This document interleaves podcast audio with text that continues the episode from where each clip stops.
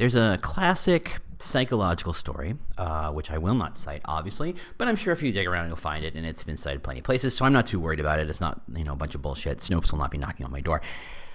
Wow, this intro got long in a hurry. Uh, anyway, there's a psychological story or a study in which uh, someone was selling jam at a grocery store. Uh, jam, jelly, doesn't really matter. It's not really pertinent to the story, but the idea was that what they did is they put out a little display. There's a person behind the little display, you know, handing out freebies. It's a weekend, right? Um, they had 27 different kinds of jellies. Now, first off, 27 different kinds of jams or jellies. I can't conceive of that many. But then, a friend of mine sent me plum whiskey jam once. And then I went, sure, 27. I can see how you get to 27. You're adding whiskey to things now. That's amazing. Thank you, British people. Um, I think, I think, I'm sure it was British.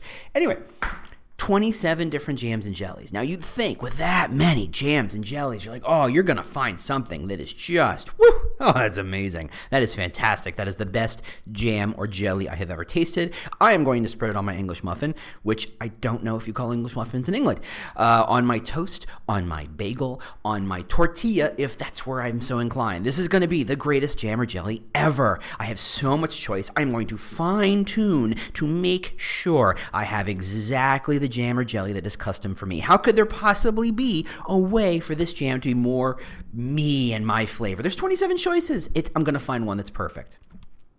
Well, it's not exactly how that worked.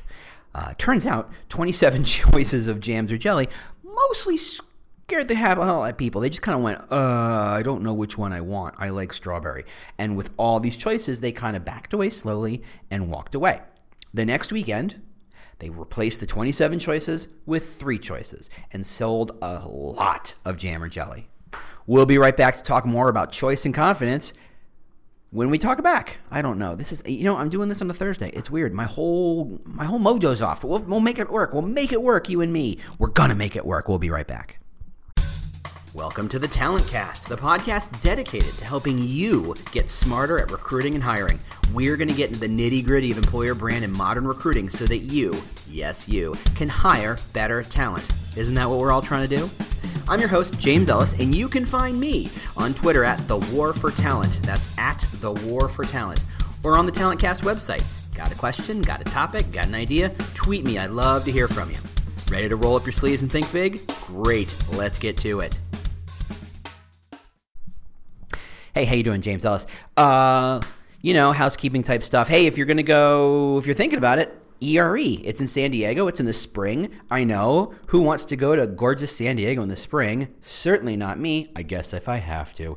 Uh, I'm speaking. And so if you were there, or if you want to come there and you go, you should come. That would be great. And f- come find me. Say hello. Um, maybe there'll be a sticker in it for you. I love to give stickers away. I only have so many, and at some point I need to get rid of them.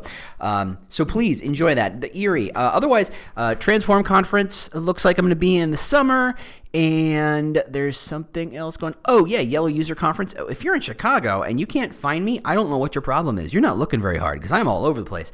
Uh, I'm doing my own event actually this week. I think it, uh, and this week, no, two weeks from now. Um, in the 21st, whatever the 21st is, I think it's a Thursday, over at Yello. Come find me. Uh, go to jamesellis.us you can see all the dates. Otherwise, I'm going to be at the same building at the Yello User Conference. I think it's the same building. Um, their Strive User Conference. I'm going to be speaking with my friend Angie Veros. Hey, Angie, how you doing? Um, we're going to keynote and we're going to tag team it, and this is going to be interesting. Otherwise, I live in Chicago, so come find me. Come on, invite me to coffee. You know, coffee. Anyway, one last thing. I wrote a little ebooky thing. Uh, apparently, because I wrote a book over the Christmas break, it's 50,000 words. It, the first draft is done. I figure when it's done, it's going to hit about 65. I know what I need to do with it. What I'd like to do is find a publisher. So, one, if you know a publisher, come find me. Hello. Two, because I hate writing proposals, which is weird because it's marketing and I love marketing, um, I got bored and I wrote a separate ebook, and that, that ended up being about 9,000 words. So I'm giving away the ebook. It's kind of a fun, cool, cool, weird, goofy thing. It's 39 questions to help you kind of kickstart your thinking on hiring and how to reinvent your hiring. It's not about selling you software and selling you tools and selling you whatnot. It's simply about kicking your butt and saying, "Hey, let's do a little hiring therapy. Let's let's let's get under the covers and figure it out. Let's let's get under the hood. Under the covers got a little sexual there. Sorry, guys. Um, so let's get under the hood and kind of, you know, let's see what the problems are. So if you want a copy of that, it's free. Uh, go to employerbrand.consulting slash ebook, or there'll be a link in the show notes. certainly, because now I want to give that thing away. Thanks to everybody who downloaded on the first day. I was really blown away by the response. So thank you, everybody. So um, it's free to share. So if you get it, share it around, let people know, you know, whatever. Otherwise, let's talk about choice. Speaking of choice, all these conference choices, and now we're getting into choices. That was the worst segue ever. I'm only on my second cup of coffee. Can I, can you tell? Here we are, episode 109, and I'm just like like I'm doing it my first time. Um, choice and confidence. Everybody thinks they want more choices. Everybody aligns the concept with choice with the concept of freedom. I have two choices. I have limited choices. In fact, it's almost a there's a concept called um, the, the the the myth of false choices. The you know the the you what you can do is I can present you with two choices and neither of them are good, but because you feel like you're making a choice, it's you're internalizing and it's okay. It's like, okay, so do you want to be hit in the head with a stick, or do you want me to throw a baseball bat in your face, or you know, what do you want? He goes, um, I choose this one. It's like, you know what? There's a third choice, um, and I'm and I'm messing up the term myth of uh, false choices, but you know what the term? I'll, it'll it'll pop into my head at some point. Um, because people equate choice with freedom. They think, well, if I have 27 choices of jams, I'm going to be free to pick whatever jam I want. In fact, not only can I pick whatever jam I want, I can switch it up, baby. I can go back and forth. Today, it's banana jam. Is that a jam? I don't know. I, that sounds horrible. Um, to marmalade, to strawberry, to mixed berry, to the preordained or pre-mentioned uh, plum whiskey, which you know, wow. Um, I can, you know, hey, it's Thursday. It must be plum whiskey jam day. That's freedom in the kind of uh, wild swinging 70s kind of model that didn't quite pan out. Now, did it? The trick is it's not real. Choice is not freedom. Freedom's a whole different kettle of fish, and we're going to talk about that maybe one day. Um, but we just naturally assume that choice and freedom go hand in hand. I choose to vote this way. I choose to buy this kind of car. I choose to live in this place. I choose this city to be in. I choose to spend my evenings watching Netflix or maybe putting together a nice puzzle, right? These are my choices. I am free. I get to make these choices. But how free are you when so many choices are kind of preordained? Was there a choice to not work? I get a kid. There's no choice to not work. I, I do not have the level of choice where I get to say, you know what, for a couple months, I'm just going to hang out, see how things go. I don't have that kind of choice. I have a mortgage. I have a kid. I have a wife. We got to pay the bills. We got to do things, you know, cho- you know, things you would imagine, I would imagine you'd understand. Um, I don't have that kind of choice. I don't have that kind of freedom. Yes, it's technically a choice. Technically, I could be homeless. Technically, I could choose to live in a box. Um, but how is that choice? Now, I bring all this up because as employer brand and recruitment marketing people, who are we talking to but people who have effectively infinite choice? None of us are trying to hire people that can't get jobs anyplace else. That's not what we're shooting for. Yes, we will occasionally hire those people. There are audiences and there are groups of people that have a hard time trying to show their value and thus are not attract are not attracted by recruiters. Like for example, if you're uh, ex-military, it might be a little more difficult. And I'd let Chad and and, and, and Chad Sowash kind of chime in on that one because he knows better than I. But you know the, the, the concept that as a military uh, someone with military experience you have a set of experience and skills which don't exactly align with resume type stuff right if you're busy setting up um, I don't, and now this is where I, I sound like an idiot. Uh, now he says, no, I'm, but you know, if you're if you're focused on putting up tents and, and, and patrolling regions and driving trucks, it's really hard to say, you know what I was? I was a logistics officer and I can manage 27,000 pieces of data at any one given time. Could you? Yes. Were you? Yes. Is that kind of how you described yourself in a resume? No, you ran a you ran a team or you ran a platoon or you did whatever you did. So the translation is hard and therefore recruiters don't know how to translate and therefore recruiters aren't knocking down their doors. It simply becomes a perceived value issue. Anyway, that's not the conversation I wanted to have. What I'm saying is recruiters and employer brand people are focused. Their big prize, their uh, uh uh, um, the the bar over which they are trying to jump is not people that anybody could hire, not any people that, that no one wants, but the people that everybody wants, right? If you are picking and hiring for great talent, presumably great talent is seen by other people as great talent. Thus, there's competition. Thus, there's choice. God, that was a convoluted sentence. I'm getting super meta today. I don't know what. Maybe it's the lack of coffee. Maybe it's the Thursday morning. It's very gray out. Um, maybe that means Rainy days and Thursdays always make me meta, and I'm very sorry I have sung for you. So, anyway, you think that all this choice, you know, that you can. Would be great for everybody, right? The candidate has lots of people knocking on their door, um, people, you know, sending them emails and try to talk to them, and we're trying to be the person, and it's a competition, right? We're trying to be the best of the jams, so to speak, right? We're trying to be their favorite jam. We're trying to give them so many choices that they pick a jam that they love and that they're going to fall in love with forever. Because as recruiters, somewhere in the back of our heads, we think once we make this hire, they'll be here forever, and then everybody laughs because that's not true. But as as recruiters, you've got to focus on the problem at hand. You know, your job is not to focus on retention. Your job is not to focus on uh, loyalty. Your job is to focus on put the butt in the seat, get the hire done, right? Close the deal. You are salespeople. Close it, close it, close it, close it. That's what you do as recruiters. It's somebody else. It's leadership's job. It's HR's job to worry about retention and worry about how do you create, how do you lower regretted attrition, and how do you, uh, you know, how do you make those changes? That's not a recruiter's job. Sure, recruiter has say in it, but that's not their job. The thing is, is that we've been told choice is better. We've been told more choices is good. You can choose between all about you know a couple hundred million apps on on for your phone. You can choose between um, your Amazon robot butler, your Apple robot butler, or your Google robot butler. Right? You can choose all these choices. And I'm in a house where two of them are turned on right now, so I have to be careful um, and just refer to them as the robot butlers. Excuse me you have all this choice. You can choose where you live. You can choose how you paint your house. You can choose what couch you want to put in it. Do you want a TV? How big a TV? What brand of TV? How how much resolution on your TV? So many choices. So many choices. And what happens is people freak out because we're asking people to make choices, but based on what? So let's go back to the jam story. I'm presuming that if I was standing in that grocery store trying to offer 27 choices of jam, and I would assume that people would want to taste a few, right? Do I want strawberry or do I want strawberry rhubarb or do I want strawberry rhubarb whiskey? I don't know, I'm making it up again. Um, how would I know? How would I know how to choose? I've never had strawberry rhubarb jam, let alone strawberry rhubarb whiskey jam. That sounds intriguing. But am I going to sit there and try three jams? I'm grocery shopping. Am I going to try 27 types because apparently maybe the banana is the is the taste sensation I've been waiting my entire life for. It is the the extreme banana jam flavor that I've waited my entire life for. I just didn't even know. It, that could be it, but if I don't if I don't taste it, I'll never know.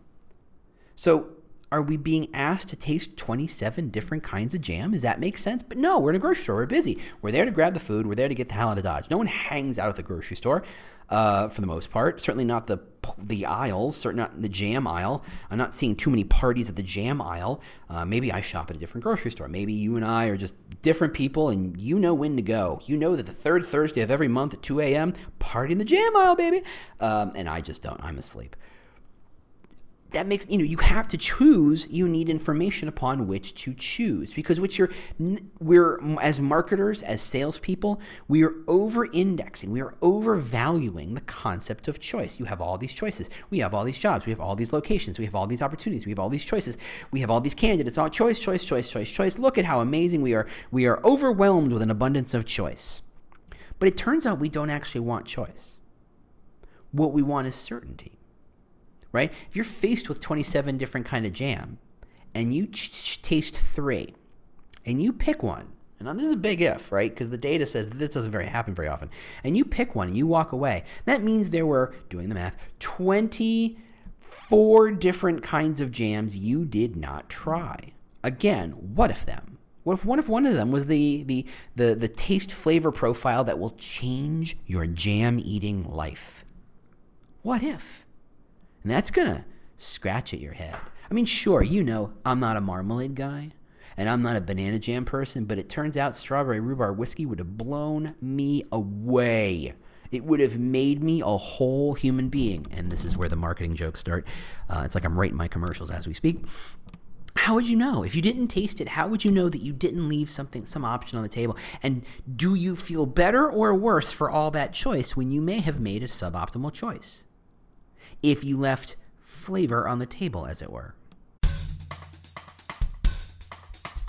So far, so good?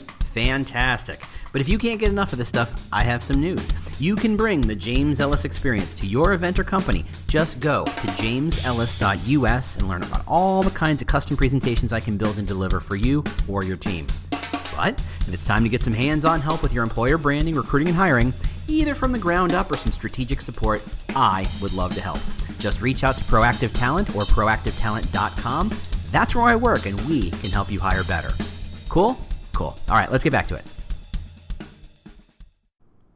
This is where choice gets complicated because there's the opportunity cost factors into our valuing of the choice. If I'm choosing between A or B and I choose A, I go, okay, I see that the value of A is greater than B. And at some point, I do the math right? I say the value of A is 10, the value of B was 9. So my net value was 1. I took the 9 away that I didn't choose and I got the extra added value of 1, which is why choosing a suboptimal value eh, or suboptimal choice is not the best because if you choose the 9 and you could have had 10, you're negative 1 net, right? You left something on the table. Now, the problem is what happens when there's three choices? A is 10, B is 9, now C is 8. Now, when I choose obvious answer A has 10, I'm actually leaving a lot more on the table. I actually am losing a net value. I'm what's eight and nine is seventeen, right? Okay, cool. Uh, I'm I'm ne- I'm leaving seventeen on the table, of which I got ten, so I'm net negative seven. Now make twenty options. Make twenty seven options.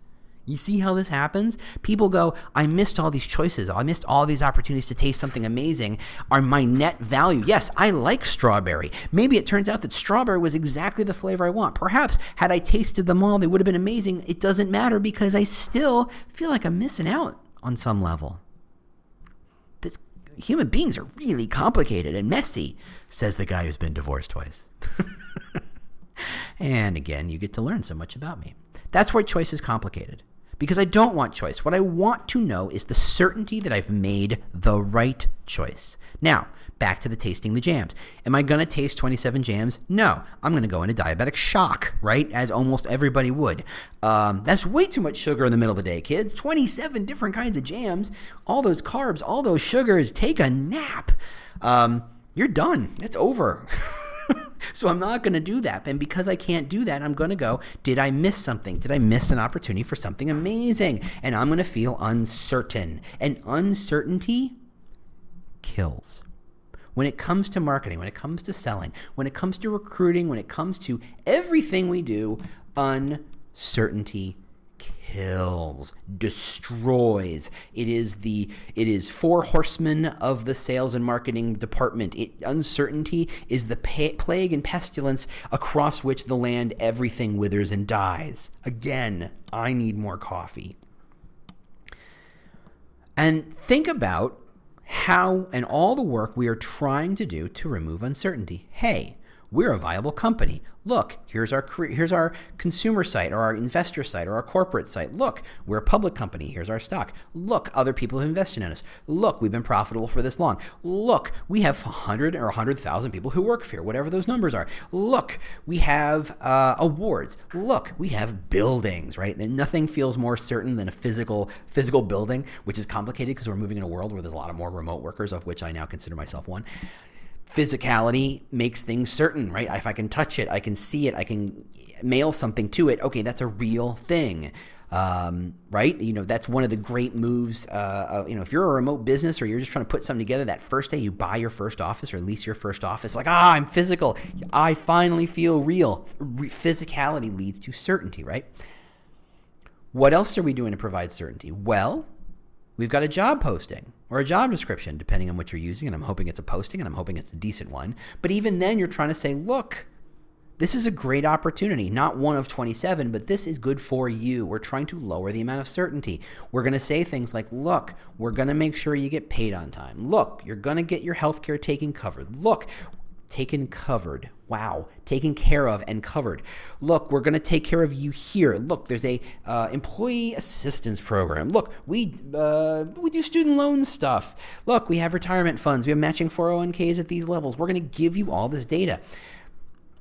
It's still not creating it's still not killing the uncertainty because what happens is is i go i'm looking at these two companies or three companies or let's be honest a thousand companies because i live in a big city and i'm a, a, citizen of the world because i have this thing called the internet. Therefore i'm looking at potentially millions of companies though conceivably that's not even remotely humanly possible. Um, my brain is only so big and even that it's not that big I can't hold those those choices in my head. So let's break it down to 10 choices. I have 10 companies I could potentially want to work for, right? I'm at I'm at the, the peak of my game, so to speak. My value is clear. My resume is fantastic. My LinkedIn is is, is kicking. Uh, people get what I do. They see my value and they've all come to me because apparently I am some sort of machine learning automated car type guy, girl, person, whatever. Um, you know, the people I have I have choice.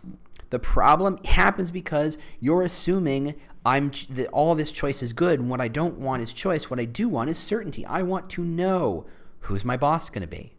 We've all seen that that old saw and that old chestnut about it. Don't choose a, a company, choose a boss. How many of you show your boss on your career site?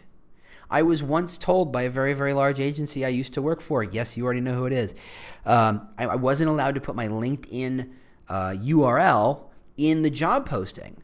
I said, why? They're gonna. They should. The selling point is that is me, right? I'm going to say, uh, meet your boss. Go read what other people had to say about your boss, good, bad, and different. Here's the boss. Frankly, if you're in a big agency, you're in a global agency, you go to Glassdoor, you go to Indeed, you look at reviews, you're getting some pretty broad strokes. It's free, even with a little bit of filtering it, you're still going, okay, well, that's the Chicago office, but there's seven teams in the Chicago office. How do I know which one is the team I'm joining? Is it going to be the one where no one seems to know what's going on, or the one where everybody's empowered to do amazing work? It, kind of a big choice, right? Um, I have uncertainty, and now because I'm in between these two, which one, which team is it, and what's the feeling? I don't know.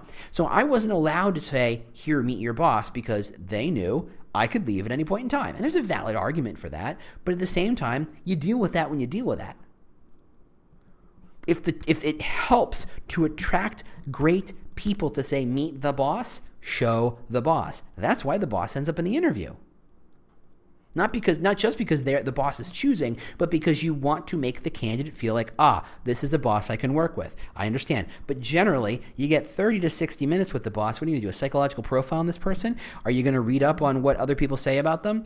You gotta run, right? After that interview, you've only got a few days, maybe a few hours before the recruiter comes back and says, We want to offer you this job, yes or no. You ready to go? Did you did you have time to go do your research on this boss? Probably not. But if that information's in the posting, you can make decisions.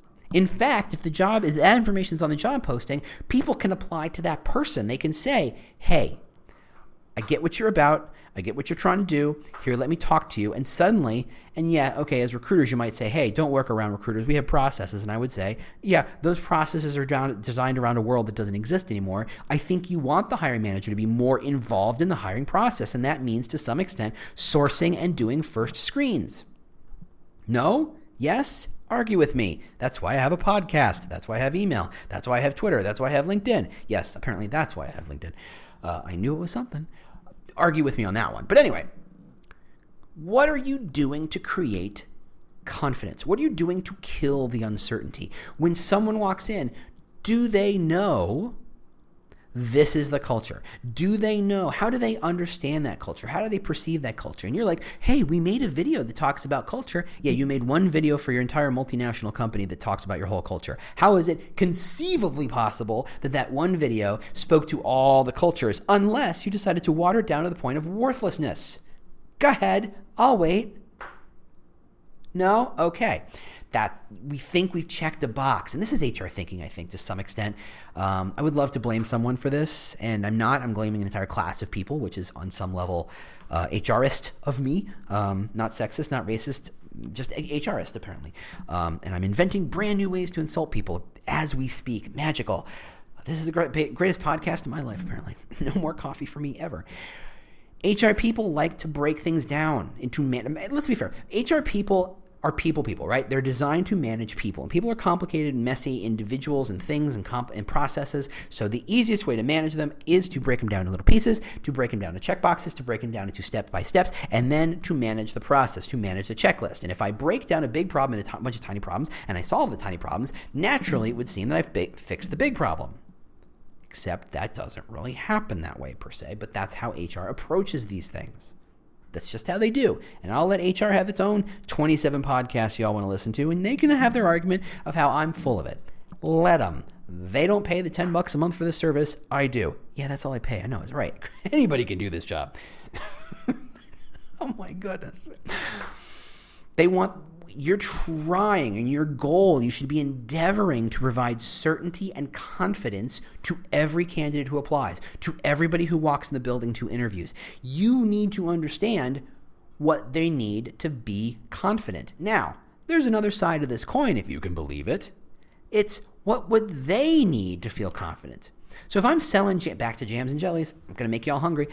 If I'm selling jams and jellies and I don't knew, know you as a human being, you are a complete stranger, and you walk up and I say, try our 27 jams and jellies, I am blindly fishing. I might as well be saying, we're hiring, right? It's the recruiting equivalent of we're hiring or join me or we have opportunities or we have openings, right? That the I'm now referring to as the YARP, yet another recruiting uh, post you know, it's the bland generic. I don't know who you are. I don't know what motivates you. I don't know what you're interested in. I don't know what you're all about. So I'm going to give you something so generic that appeals to everybody, therefore appealing to no one. A YARP, yet another recruiting post. Bango, trademarked it. Boom. Next conversation. I'm pitching you jam and I don't know you. What if I knew you though? What if I said, I know you have got two kids. And I'm going to say, hey, you should try this jam because kids love it. I got two kids at home and they go bananas over this jam, which is not made of bananas. Because now I'm just getting my head messy. That's a way of understanding someone else's motivation or someone else's demographic, someone else's circumstance to try to connect and build rapport and establish some level of certainty. I might then say, since this person in front of me I know has two kids, I might say this jam over here, the the cherry jam. Kids go crazy for it. Kids go bananas for it. But you know what? As an adult, I'd recommend the rhubarb whiskey one. It's amazing.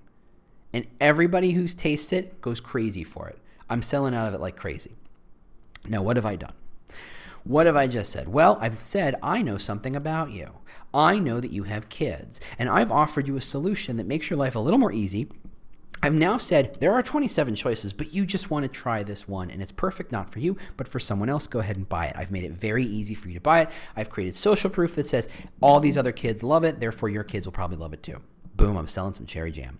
Then I said, and for an adult, now I'm talking to you, now I'm shifting my process. Now I'm saying I see you as a human being, not as the bearer of children, not as the person who is going to have to pay for a college or vocational training bill one day, but to say, you're an adult, you have needs, you have what you like, try this thing.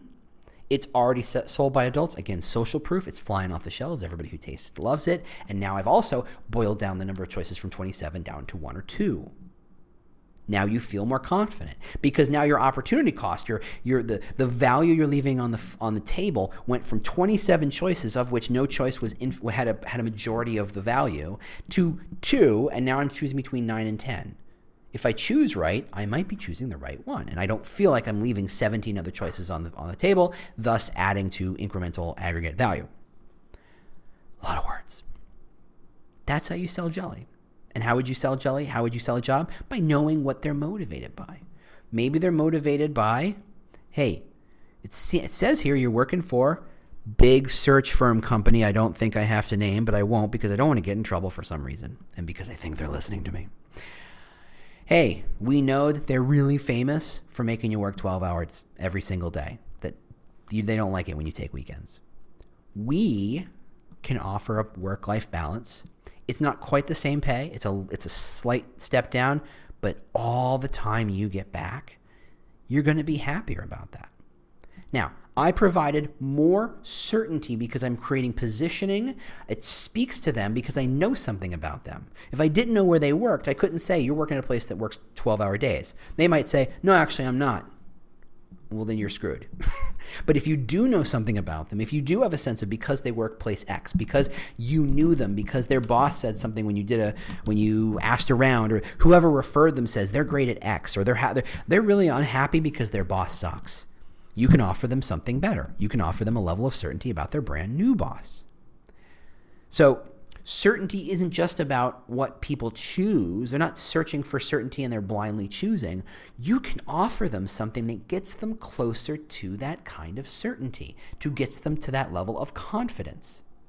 It's, it's a lack of confidence that makes a candidate accept an offer and then just not show and keep looking around.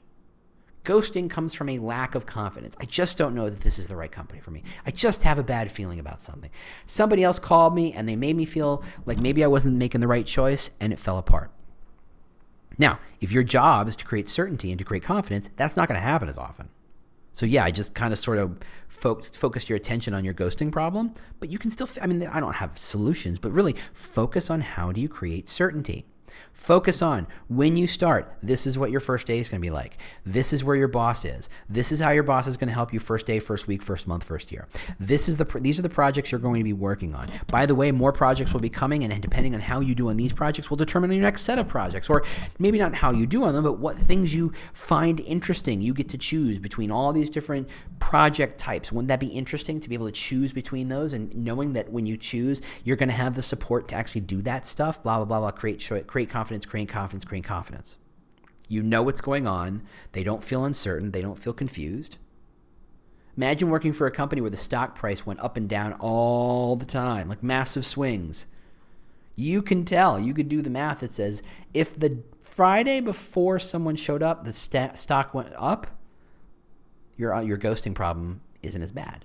The Friday before people show up, the stock tanks, you're going to have a ghosting problem. People are uncertain of the company. There's so many things they could be uncertain of.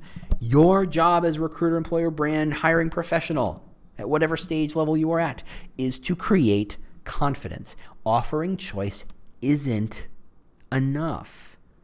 A choice is the beginning of a conversation, but then you start to whittle it down then you start to focus on what they're driven by, what they're motivated by, what they like, what their experiences have been, what you learn from them. And you start to winnow down all the 27 jams into a choice of one or two, and you make that choice crystal clear. You don't offer them strawberry rhubarb and rhubarb strawberry.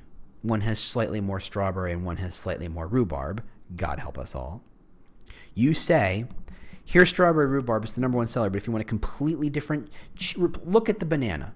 Taste that and you see how very different these are. Making the choice clear creates confidence and certainty. Choosing amongst options that are so close together you can barely tell is hard. Choosing between choices where the options are clear is easier. And if you can help your candidate lower the cognitive load of making choices and making those choices crystal clear, you're going to win out more often. Which is really all I want for you because you're amazing and I think you're fantastic. All right, that's all I had to say. So, like I said, go take a look at that ebook. It, it's it's interesting. It's fun. I had a blast writing it. I think um, you'll enjoy it. Otherwise, uh, if you see me at Talent Brand Summit, say hello. Uh, otherwise, ERE. I'm doing a bunch of stuff. Yello find me. Uh, JamesEllis.us for all my speaking stuff.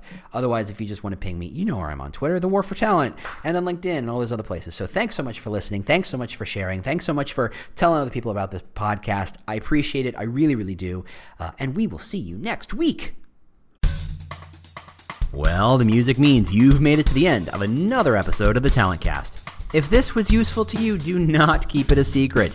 Share it with your team, share it with your boss, share it with your networks. I don't know, share it with your mom. Uh, if you have questions you'd like me to answer on a future show, or just you know general ideas about how to make this thing better, just ping me on Twitter. You know, I'm at the War for Talent at the War for Talent. Thanks so much for listening, and we'll see you next week. Bye.